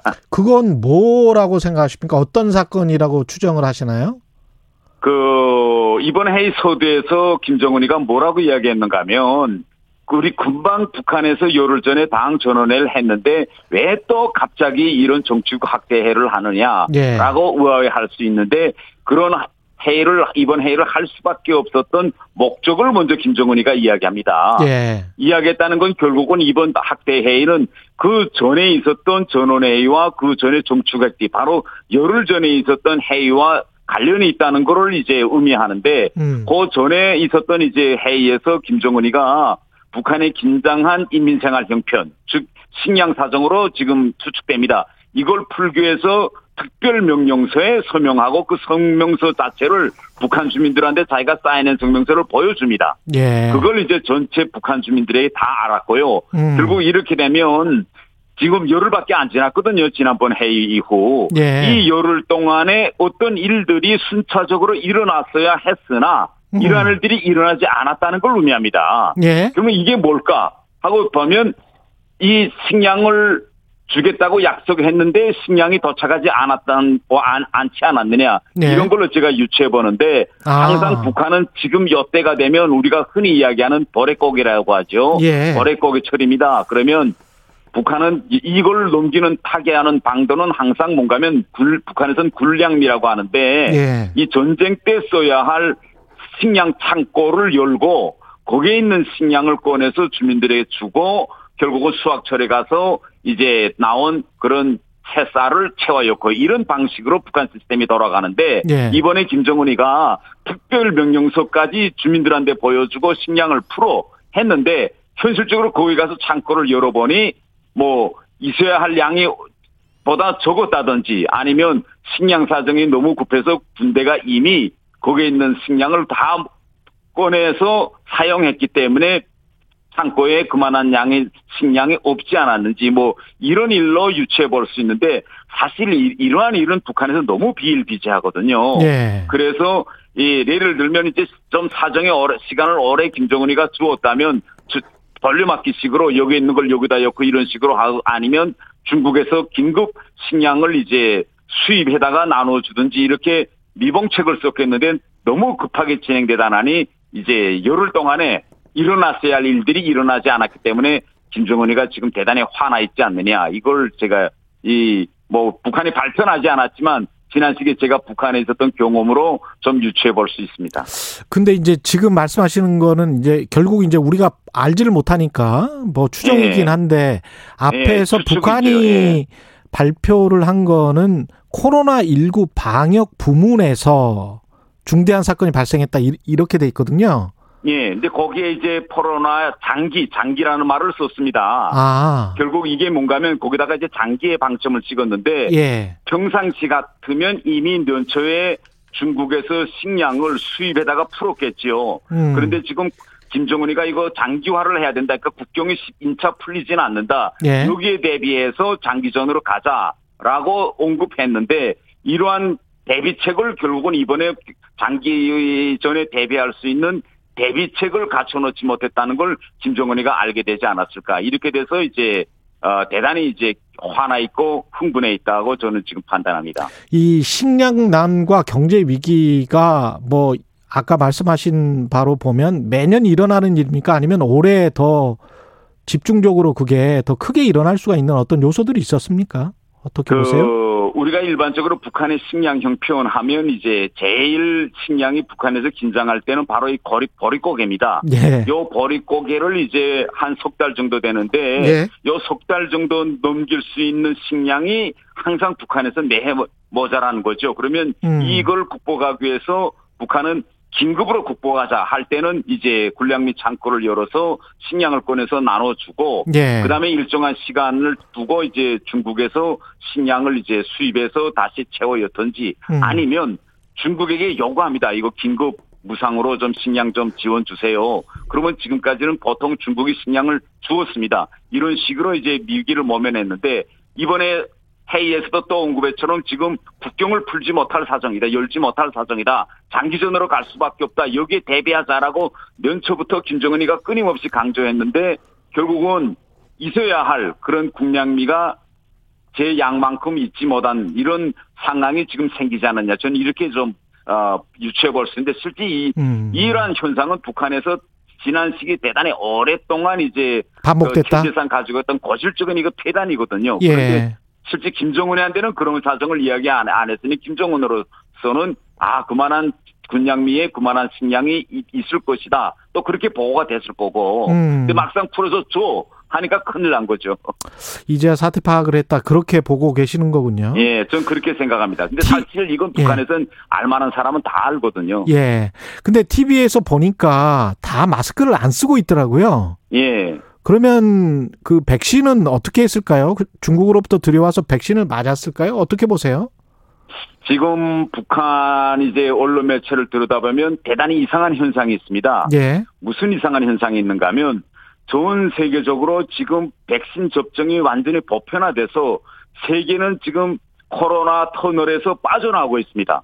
그럼에도 불구하고 북한 언론 매체들은 주민들에게 백신이 나와서 다른 나라들에서는 백신 접종이 시작됐다는 사실을 이런 방법도 주민들에게 이야기하지 않고 전 도리변이 바이러스가 나와서 전 세계적으로 코로나 상황이 더욱 악화되고 있다. 예. 이런 걸 끊임없이 이야기하고 오히려 북한은 지금 이, 이 단속 처소라고 하는데 에, 도시들 간의 이제 연결고리, 그 다음에 평양시와 지방 간의 이 연결고리들에 대한 단속을 더욱 강화하고 주민 이동 통제를 더욱 강화하는 방식으로 역주행하고 있거든요. 예. 근데 이걸 보면 지금 북한은 아직도 중국 같은 경우는 이제 중국 이 백신에 대한 확신이 서지 않은 것 같습니다. 이거 음. 과연 들여다가 북한 주민들에게 놔줘도 되겠는지 말겠는지. 예. 그래서 결국은 백신이 나왔다는 또 전 세계가 백신 접종을 시작해서 이제는 코로나 터널에서 빠져나오고 있다는 이 사실 자체도 주민들에게 알려주지 않고 있습니다, 지금. 아, 그렇게 보시는군요.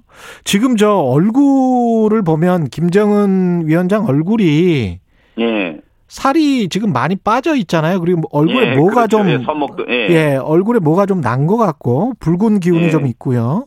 이건 뭐 질병 이야기 이런 보도들이 나오고 있는데 어떻게 보세요? 그 질병 쪽은 아닌 것 같습니다. 만약 진짜 김정은의 신상에서 그 어떤 질병이 생겼다면 음. 북한이 자기네 공식 언론 매체를 통해서 주민들이 아 뭐 수척하신 모습을 보니까 가슴 아프다 뭐 이런 주민들의 반응을 싣지 않았겠죠. 예. 예, 왜 그런가 하면 이 북한의 최고 통수권자가 진짜 신변에 문제가 있다는 걸 주민들이 아는 게 북한 체제가 제일 두려워하는 겁니다. 음. 그런데 이렇게 주민 반응을까지 씹는다는 거는 예. 그런 질병과는 관계없고 예. 저는 오히려 좀 다이어트 쪽에다가 이제 어 무게를 두고 있습니다. 다이어트를 북한에서 뭐라고 부릅니까? 북한에서는 일반적으로 이제 뭐 살을 깐다, 깐다. 우리는 뺀다고 하는데 아. 북한에서는 살을 깐다고 하거든요. 아, 살각이군요. 그러면 예, 다이어트가 예. 살각이. 예. 그 권력 구도에 좀 큰 변화가 있는 건가요? 최상층의 권력 서열 뭐 당비서 국가기관 간부들을 해임했다 이런 보도가 나왔잖아요. 예. 예.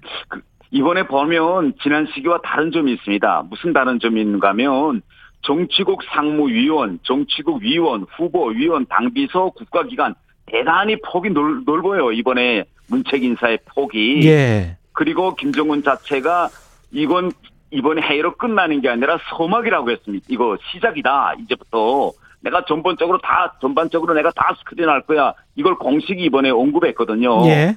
그리고 이 그건 앞으로 이제 많은 문책 인사가 있을 것이라는 걸 예고하고 그러면 우리가 이걸 판단할 때 그러면 북한의 최상층부 권력이 흔들리느냐 정말 이렇게 볼 필요는 저는 없다고 생각합니다. 왜냐하면 실질적으로 북한에서 김정은 체제가 들어선 이후 지난 8, 9년 동안에 엄청난 이제 문책 인사가 있었습니다. 군대 같은 경우에는 거의 청참모장 같은 경우에는 1년 이상 버티기 힘들었거든요. 예. 군대가 부지런히 이제 문책 인사를 합니다. 계속 이거 보면 아, 또 그 우로 승진 발탁돼서 올라갈 그런 간부 풀도 많기 때문에 뭐 이런 걸 통해서 북한의 권력 구도가 흔들린다 이렇게 보는 거는 좀 지나친 좀 아, 예단이다 좀 이렇게 생각합니다. 지금 저 바이든 대통령 들어오고 나서부터 북한에 대한 그 대북 접근법이 우리 예. 미국에 잘 조율되고 실용적인 대북 접근법은 북한과의 외교에 열려 있다. 이게 이제 성김 미 국무부 대표의 이야기잖아요. 예. 북한은 어떻게 지금 할 거라고 보세요? 관련해서? 지금 북한이 요구하고 있는 거는 뭔가면 예. 아, 2019년 하노이 회담 결렬 이후 북한이 끊임없이 미국에다가 요구한 것이 있습니다. 한마디로 압축하면 새로운 계산법을 가지고 와달라 이거예요.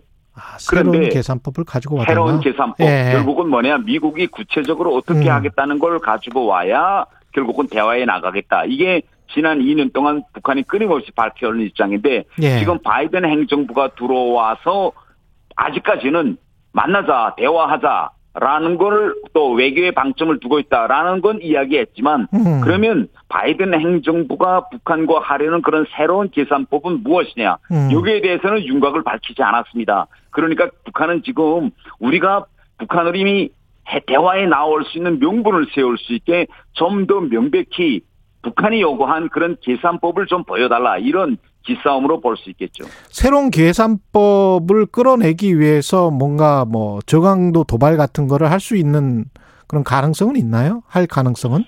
아 이번에 보면 이제 기- 북한이 대화와 대결 두 곳에 two track에다가 다 지금 그 열어놓고 있습니다. 예. 근데 지금 현 상황을 보면 지난 시기처럼 그렇게 북한이 이제 물리적 그런 도발로 먼저 나올 것 같지는 않고 아직까지도 미국에다 대고 계속 새로운 계산법, 새로운 그런 명백한 윤곽을 보여달라 이런 이제 단계이기 때문에 아, 여- 여러한 간보기 탐색전은 한동안 계속될 것으로 이제 보고 가장 여기서 이제 변수로 될 수 있는 건 8월 우리 이제 한미연합 훈련입니다. 예. 이 훈련과 관련해서 북한이 보기에도 그야말로 대폭 축소된 음. 그런 훈련 모습을 우리가 보일지 한미가 아니면 이전보다는 좀 더 증강된 음. 이런 이제 한미연합 훈련 모습을 보낼지 이걸 보고 북한이 다음 단계의 행동 방향을 판단할 것입니다.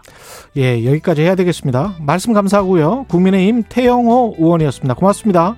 예, 감사합니다. KBS 1라디오 최경련의 최강사 1부는 여기까지고요. 잠시 후 2부에서는 더불어민주당 대선 예비 후보 정세균 전 국무총리 만납니다.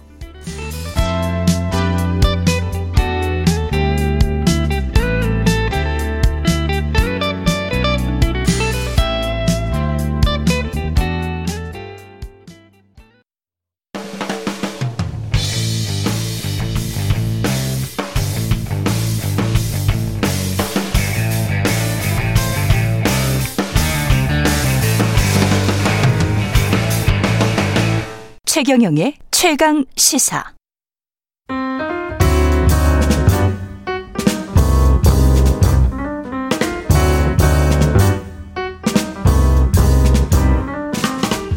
네, 더 나은 미래를 위해서 오늘의 정책을 고민합니다. 김기식의 정책 이야기 식센스 김기식 더 미래연구소 소장 나와 계십니다. 예, 안녕하십니까? 안녕하세요.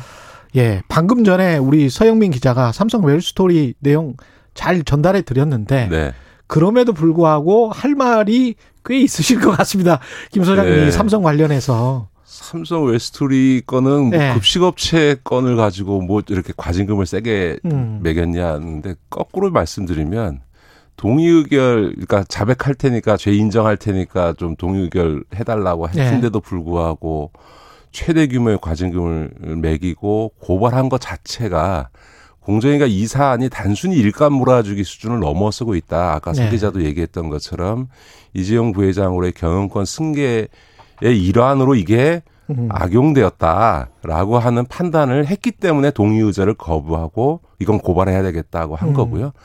아마 검찰이 고발을 받아서 수사하는 과정에서 더 많은 부분들이 확인될 수도 있을 겁니다. 왜냐하면 지금 이제 이 그 이재용 부회장의 경영권 승계라는 게 90년대 초반에 에버랜드 CB 전환 사채를 헐값으로 인수하면서부터 시작된 거고요. 예. 근데 그 에버랜드의 지분을 가장 이재용 부회장이 많이 갖고 있었는데 이거를 이제 삼성전자를 지배하는 삼성물산과 합병하는 과정에서 에버랜드의 지분 가치를 높이기 위한 일련의 계획들이 2000년 10년대 쭉 진행된 거예요. 그래서 예.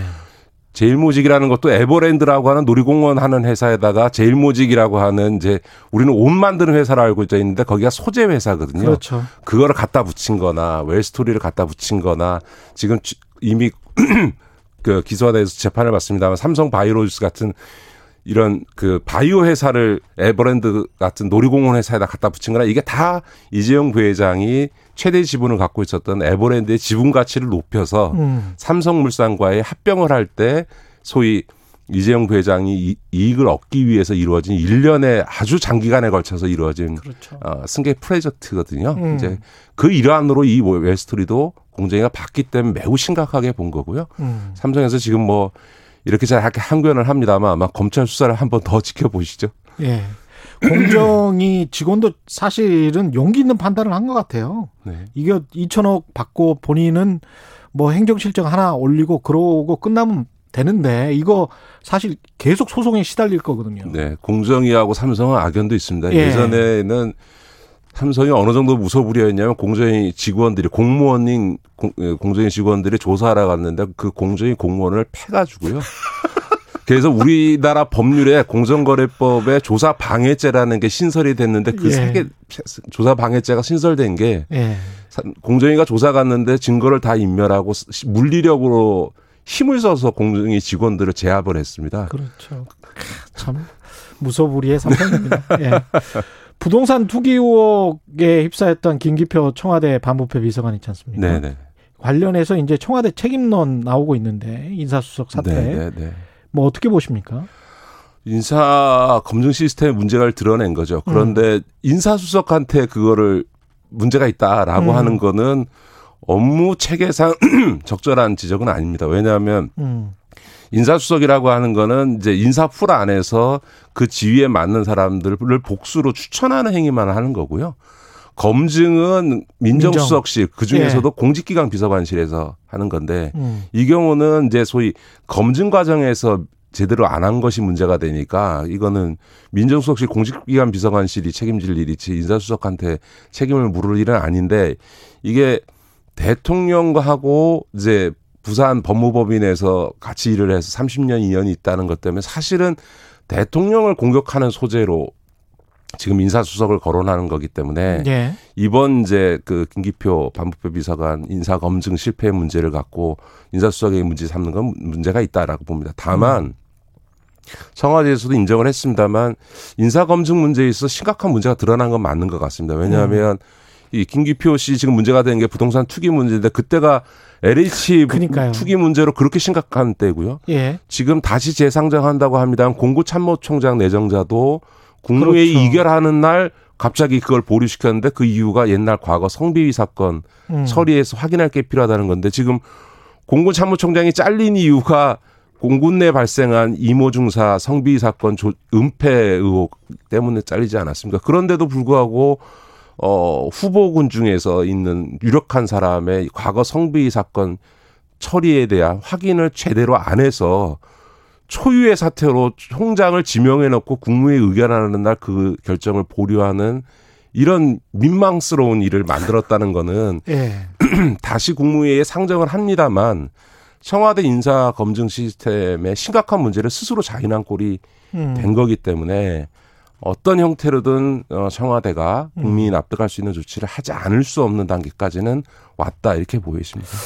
지난주에 박성민 그 청와대 청년비서관 임명 가지고 이야기를 우리가 좀 했잖아요. 네네. 근데 이제 이것과 세대 문제, 청년 문제, 그 젠더 문제 또 KBS에서 세대 인식 조사 한 것 가지고 또 굉장히 말이 많더라고요. 네, 네, 네. 어떻게 보십니까 이게 전반적으로? 일단 저는 그 박성민 비서관 논란을 보면서 참 씁쓸한 거는요. 음. 예전에 그 지금 이 유호정 그 정의당 의원이 28살에 국회 처음 들어올 때 비슷한 논란이 있었거든요. 네가 뭐 했다고 국회의원 하냐. 비례대표 아니야? 네, 비례대표 하냐. 이런 예. 근데 왜 20대 여성이 고위공직에 임명되거나 어쨌든 선출되면 왜 이런 논란이 벌어질까? 음. 어? 저는 그거 자체가 참 부적절하다 이렇게 보여지고요. 예. 이 과정에서는 사실은 젠더 갈등을 부추기거나 음. 정치적으로 지금 민감한 공정 이슈를 부각시키기 위한 정치적 의도가 깔려 있는 거 아닌가 저는 이렇게 보고요.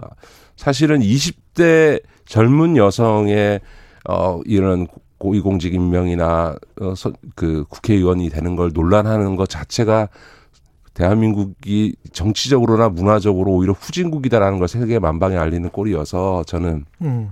적절치 않고요. 공정의 이야기를 많이 합니다. 예. 근데 이거는 무슨 시험 봐서 들어가는 경쟁하는 자리가 아니고 음. 정무직 자리이기 때문에 정무직은 정무적 필요와 역할에 따라서 얼마든지 발탁 인사라는 걸 하는 거거든요. 예. 김영삼 대통령이 처음 국회의원 된 게 25살이었습니다. 음. 저는 오히려 과거보다도 우리 사회 이 나이 문화가 훨씬 후퇴하는 것 같고요. 예. 공정 이야기를 많이, 많이 합니다만 사실 우리 사회 최대 불공정한 건 뭔가요? 재벌 2세들이 그냥 재벌가 자식이라는 것만으로 바로 20대에 그냥 회사 입사하는데 바로 부장, 부장 이사로 되고. 예. 입사 하고 예. 회사 뭐 돈으로 미국으로 유학 가서. 유학 가서 예. 거기서 회사 돈으로 박사학위 다 받아오고 예. 그다음에 우리 대한항공의 조현민 씨나 음. 조현아 씨처럼 사회적으로 무리가 있는 일을 저지르고도 음. 다시 다시 회사에 복귀해서 사장하고 음. 기업을 물려받는 것 이것이야말로 개인 재산이 아니고 음.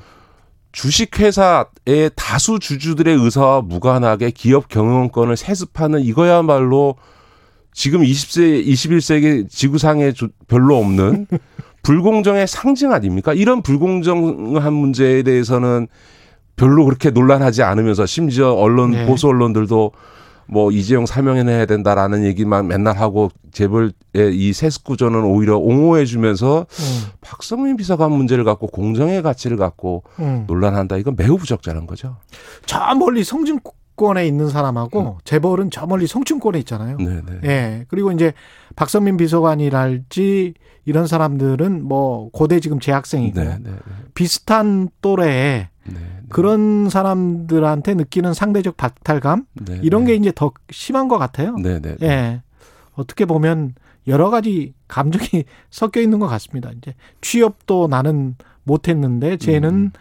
어떤 특혜를 받아서 이- 저렇게 되네. 근데 음. 바로 옆에 있거든. 음, 그리고 비슷해 보이거든요. 네. 근데 이제 재벌은 태어날 때부터 그건 다른 사람이고 뭐 이렇게 생각하는 어떤 사회적인 풍토가 있는 것 같아요.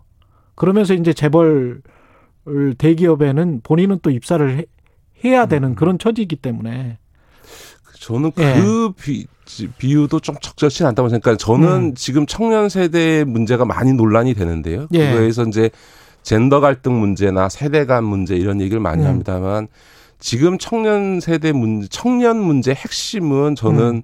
이그 불평등의 구조와 대물림이라고 생각합니다. 지금 우리 사회에서 소득의 있던 그 양극화가 많이 문제가 됐습니다만 지금 대한민국 최고의 문제는 자산의 불평등이 구조화되고 그것이 대물림되고 있다라고 하는 것에 저는 있다고 보는데 예. 지금 말씀하신 거 관련해서 이런 겁니다. 지금 집값 문제가 청년 세대들의 분노에 불을 질렀다라고 얘기를 하는데 그 이- 집값 문제가 청년 세대의 분노하게 하는 가장 중요한 이유는 뭐냐면 예를 들어 4, 50대가 직장 생활 20년 하고 집 샀는데 나는 신혼부부인데 결혼 집이 없다는 것 때문에 분노하지 않습니다. 음. 전 세계 어느 나라에서 30대 신혼부부가 바로 집 살 수 있는 나라가 어디 있습니까? 그러니까 청년들이 분노하는 건 뭐냐면 음. 똑같이 20, 30대인데 음. 부모한테 도움을 받거나 부모로부터 재산을 물려받아서 30대인데 강남에 수십억짜리 아파트를 갖고 있는 자기 세 동세대의 사람들. 근데 그런 사람들이 점점 점점 더 많아지고 있다는 겁니다. 지금은 음. 드문 게 아니고 예. 청, 20, 30대 청년 세대의 상당한 부분이 부모로부터 증여 상속 받아 가지고 집을 보유하고 있거든요. 음. 그러니까 동세대 안에서 뭐 또 한 것도 없는데 부모로부터 재산 물려받은 사람들을 보면서 느끼는 상대적 박탈감 이런 게 훨씬 더 중요한 문제거든요. 예. 중요한 지표 중에 하나가요. 2008년부터 2016년 사이에 우리나라에서 증여 상속된 재산 규모가 무려 530조입니다. 음. 2016년 기준 우리나라 GDP의 30%가 넘는 재산이 상속됐고요. 작년 2020년에 무려 71조의 재산이 증여 상속됐거든요. 무슨 얘기냐면 산업화 단계에서 이루어졌던 지금 부모 세대들의 자산이 본격적으로 지금 20, 30대에게 이제 상속되기 시작한 거죠. 왜냐하면 그 세대들이 70, 80대면서 이제 그렇죠. 생을 마감할 때가 되니까 우리나라에도 이제 이 자본주의적인 성장의 결과물들이 본격적으로 다음 세대에게 대물림되기 시작한 겁니다. 음. 그러다 보니까 우리 사회의 이런 어떤 계층 간 불평등이라고 하는 게 대를 이어서 세습되는 거죠. 음. 사실은 이게 우리 사회에 있어서 어떤 기회의 공, 공정의 측면에서도 가장 심각한 문제를 낳고 있는 거예요. 출발선이 완전히 달라진 겁니다. 예. 누구는 뼈 빠지게 일해서 정말 버는 거에 반 이상을 저축해도 집을 한 동 살동말동한 사람이 있고 음. 누구는 변변한 직업도 없는데도 부모한테 재산 물려받아서 강남에 수십억 저 집에서 외제 차고 다, 타고 다니는 동세대 친구를 보면서 느끼는 이 좌절감, 분노 이런 것에 집값이 오르니까 더 내가 앞으로 집을 살 수가 없겠구나 때문에 분노하게 된 거죠. 그런 음. 점에서 보면 저는 청년 문제 핵심은 이 소위 그 소득 자산의 불평등의 대물림 이 음. 문제를 우리 사회가 어떻게 해결할 거냐 거기에 있다고 봅니다. 결국은 자산의 불평등이군요. 자산의 그렇죠. 불평등. 예. 지금은 소득의 불평등보다 자산의 불평등이 훨씬 더 심각한 문제인 거죠. 예. 마지막으로 재난지원금 그 80% 지급하기로 결정한 거 네네. 계속 말은 많습니다. 이 관련해서 보편 지급해야 네, 된다라는 네, 네. 주장도 있고 어떻게 보십니까 이건? 저는 근본적으로는 지금 재난지원금을 줘야 되는지 자체도 저는 어, 의문이 있고요. 왜냐하면 예. 뭐 아까 정세균 전 총리랑 비슷한 네, 의견이시죠. 예. 경제가 어렵고 소비가 안, 어, 어렵고 뭐 음. 자영업자 얘기를 하는데 지금 경제는 굉장히 좋고요. 소비는 이미 코로나 이전으로 돌아왔고요. 일부 음. 업종 빼놓고는 예. 지금 아마 오- 이번 달부터 이제 방역 조치가 그 완화되기 시작하면서 아마 보복 소비 등을 포함해서 음. 아마 역대로 가장 높은 소비 증가율을 보여줄 거기 때문에 음. 지금 이 시점에 재난지원금을 주는 게 적절하냐. 더군다나 한국은행은 지금 이제 금리를 인상하겠다고 해서 지금 코로나 기간 동안 풀린 유동성을 조이려고 하는데 예. 한쪽에서는 유동성을 조이려고 하는데 한쪽에서는 또 몇십 조를 쏟아붓는 이런 정책의 언밸런스, 부조화 문제 차원에서도 재난지원금이 적절하냐라는 문제도 있고요. 그래도 준다면 당연히 저는 선별해서 어려운 계층에 집중하는 게 맞다고 보고 예. 민주당 일각에서 이거를 무상급식이나 혹은 아동수당에 비유해서 이제 전체 줘야 되는 거 아니냐, 우리 당은 그러지 않았냐 이런 얘기를 음. 하는데 매우 부적절한 비유입니다. 예- 예를 들어서 이런 수당이나 사회복지 서비스에 있어서의 어떤 보편성이라고 하는 거하고 예. 재난지원금과 같은 소득지원 정책에 있어서의 어떤 선별하는 문제는 전혀 다른 문제고요. 음.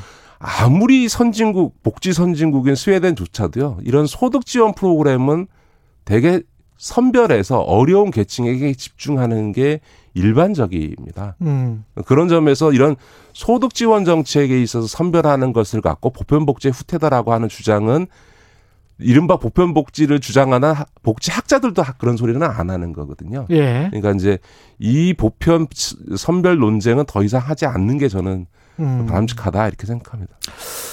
알겠습니다. 여기까지 하겠습니다. 말씀 감사하고요. 지금까지 김기식 더 미래연구소 소장이었습니다. 고맙습니다. 네, 고맙습니다. KBS 일라디오 최경영의 최강 시사 듣고 계신 지금 시각은 8시 45분입니다. 여러분은 지금 KBS 1라디오 최경영의 최강 시사와 함께하고 계십니다.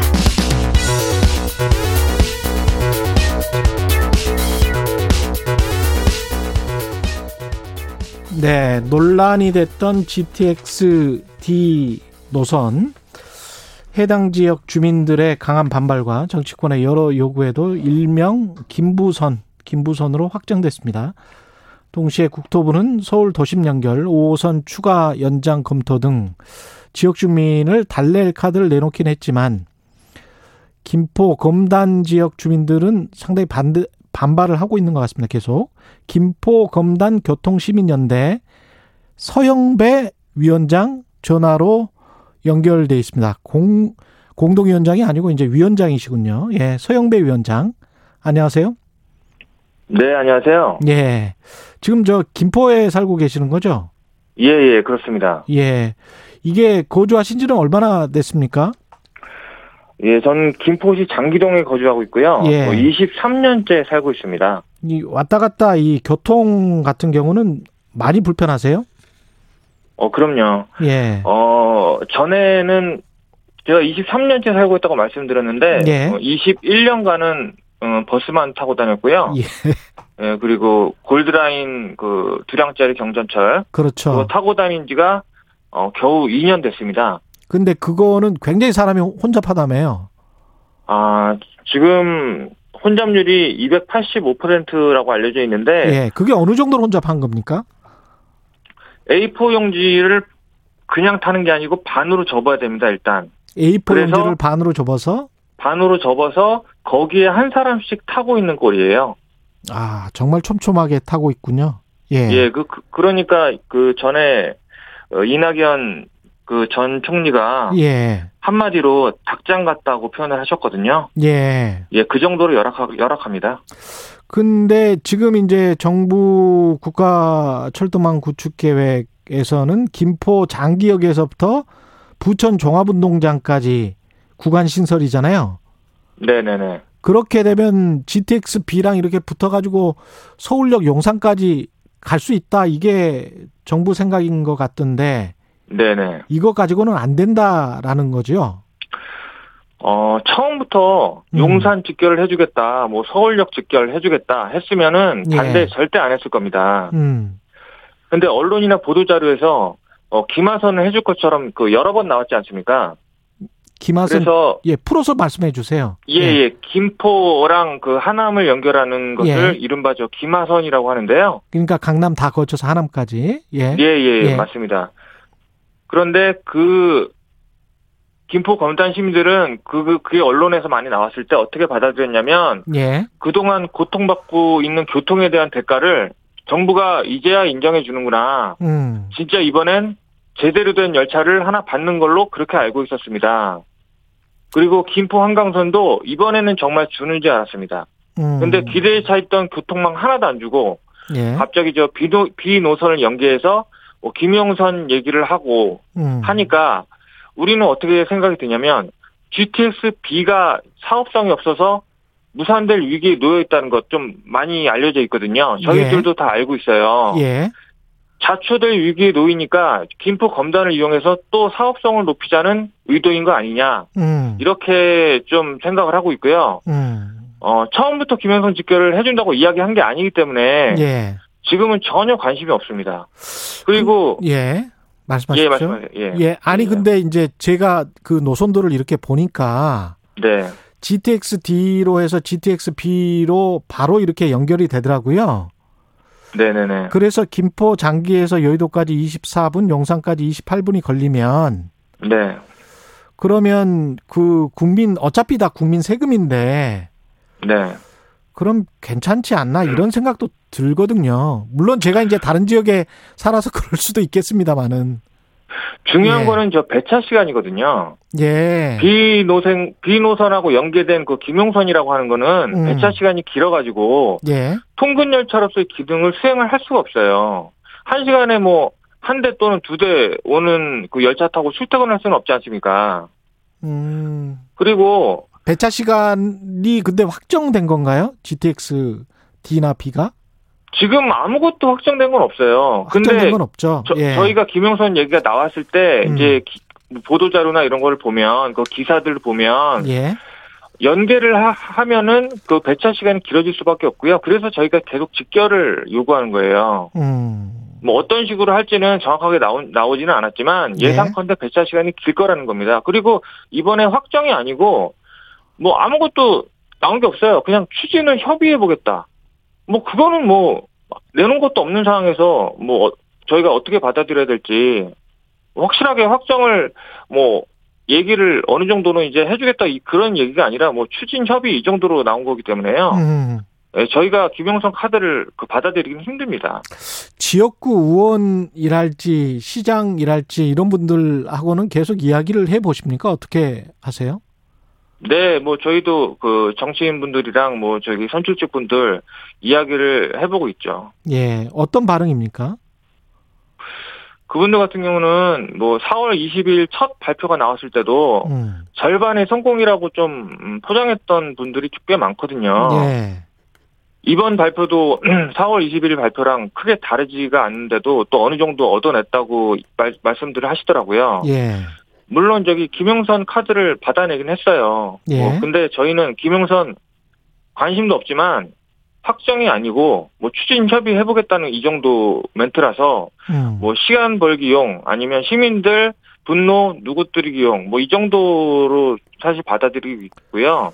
김포 한강선의 경우도 뭐 재추진해 보겠다 뭐 음. 이렇게 해서 그것도 좀 음, 얻어낸 게 있다고 얘기들을 하시는데 예. 전에도 확정 발표 직전까지 갔다가 무산된 적이 있거든요. 예. 확정이란 단어를 듣기 전까지는 전, 저희는 전혀 믿지를 못하겠어요. 저희가 여러 번 속아왔거든요. 음. 그러면 이게 지금 추진 아직도 이제 추진 정도라서 GTX-D가 확정이라도 되면 그거는 지역 주민들로서는 충분히 받아들일 수 있는 겁니까? B 말씀하시는 겁니까? 예. D와 아, B, 예, 예. D와 B가 연결되는 지금의 노선. 아, 저희는 원하지 않아요. 그러면 여러- 원하시는 예, 거는 그냥 하남까지 강남을 쫙 뚫는 그런 노선을 만들어 달라 이런 거를 원하시는 거예요?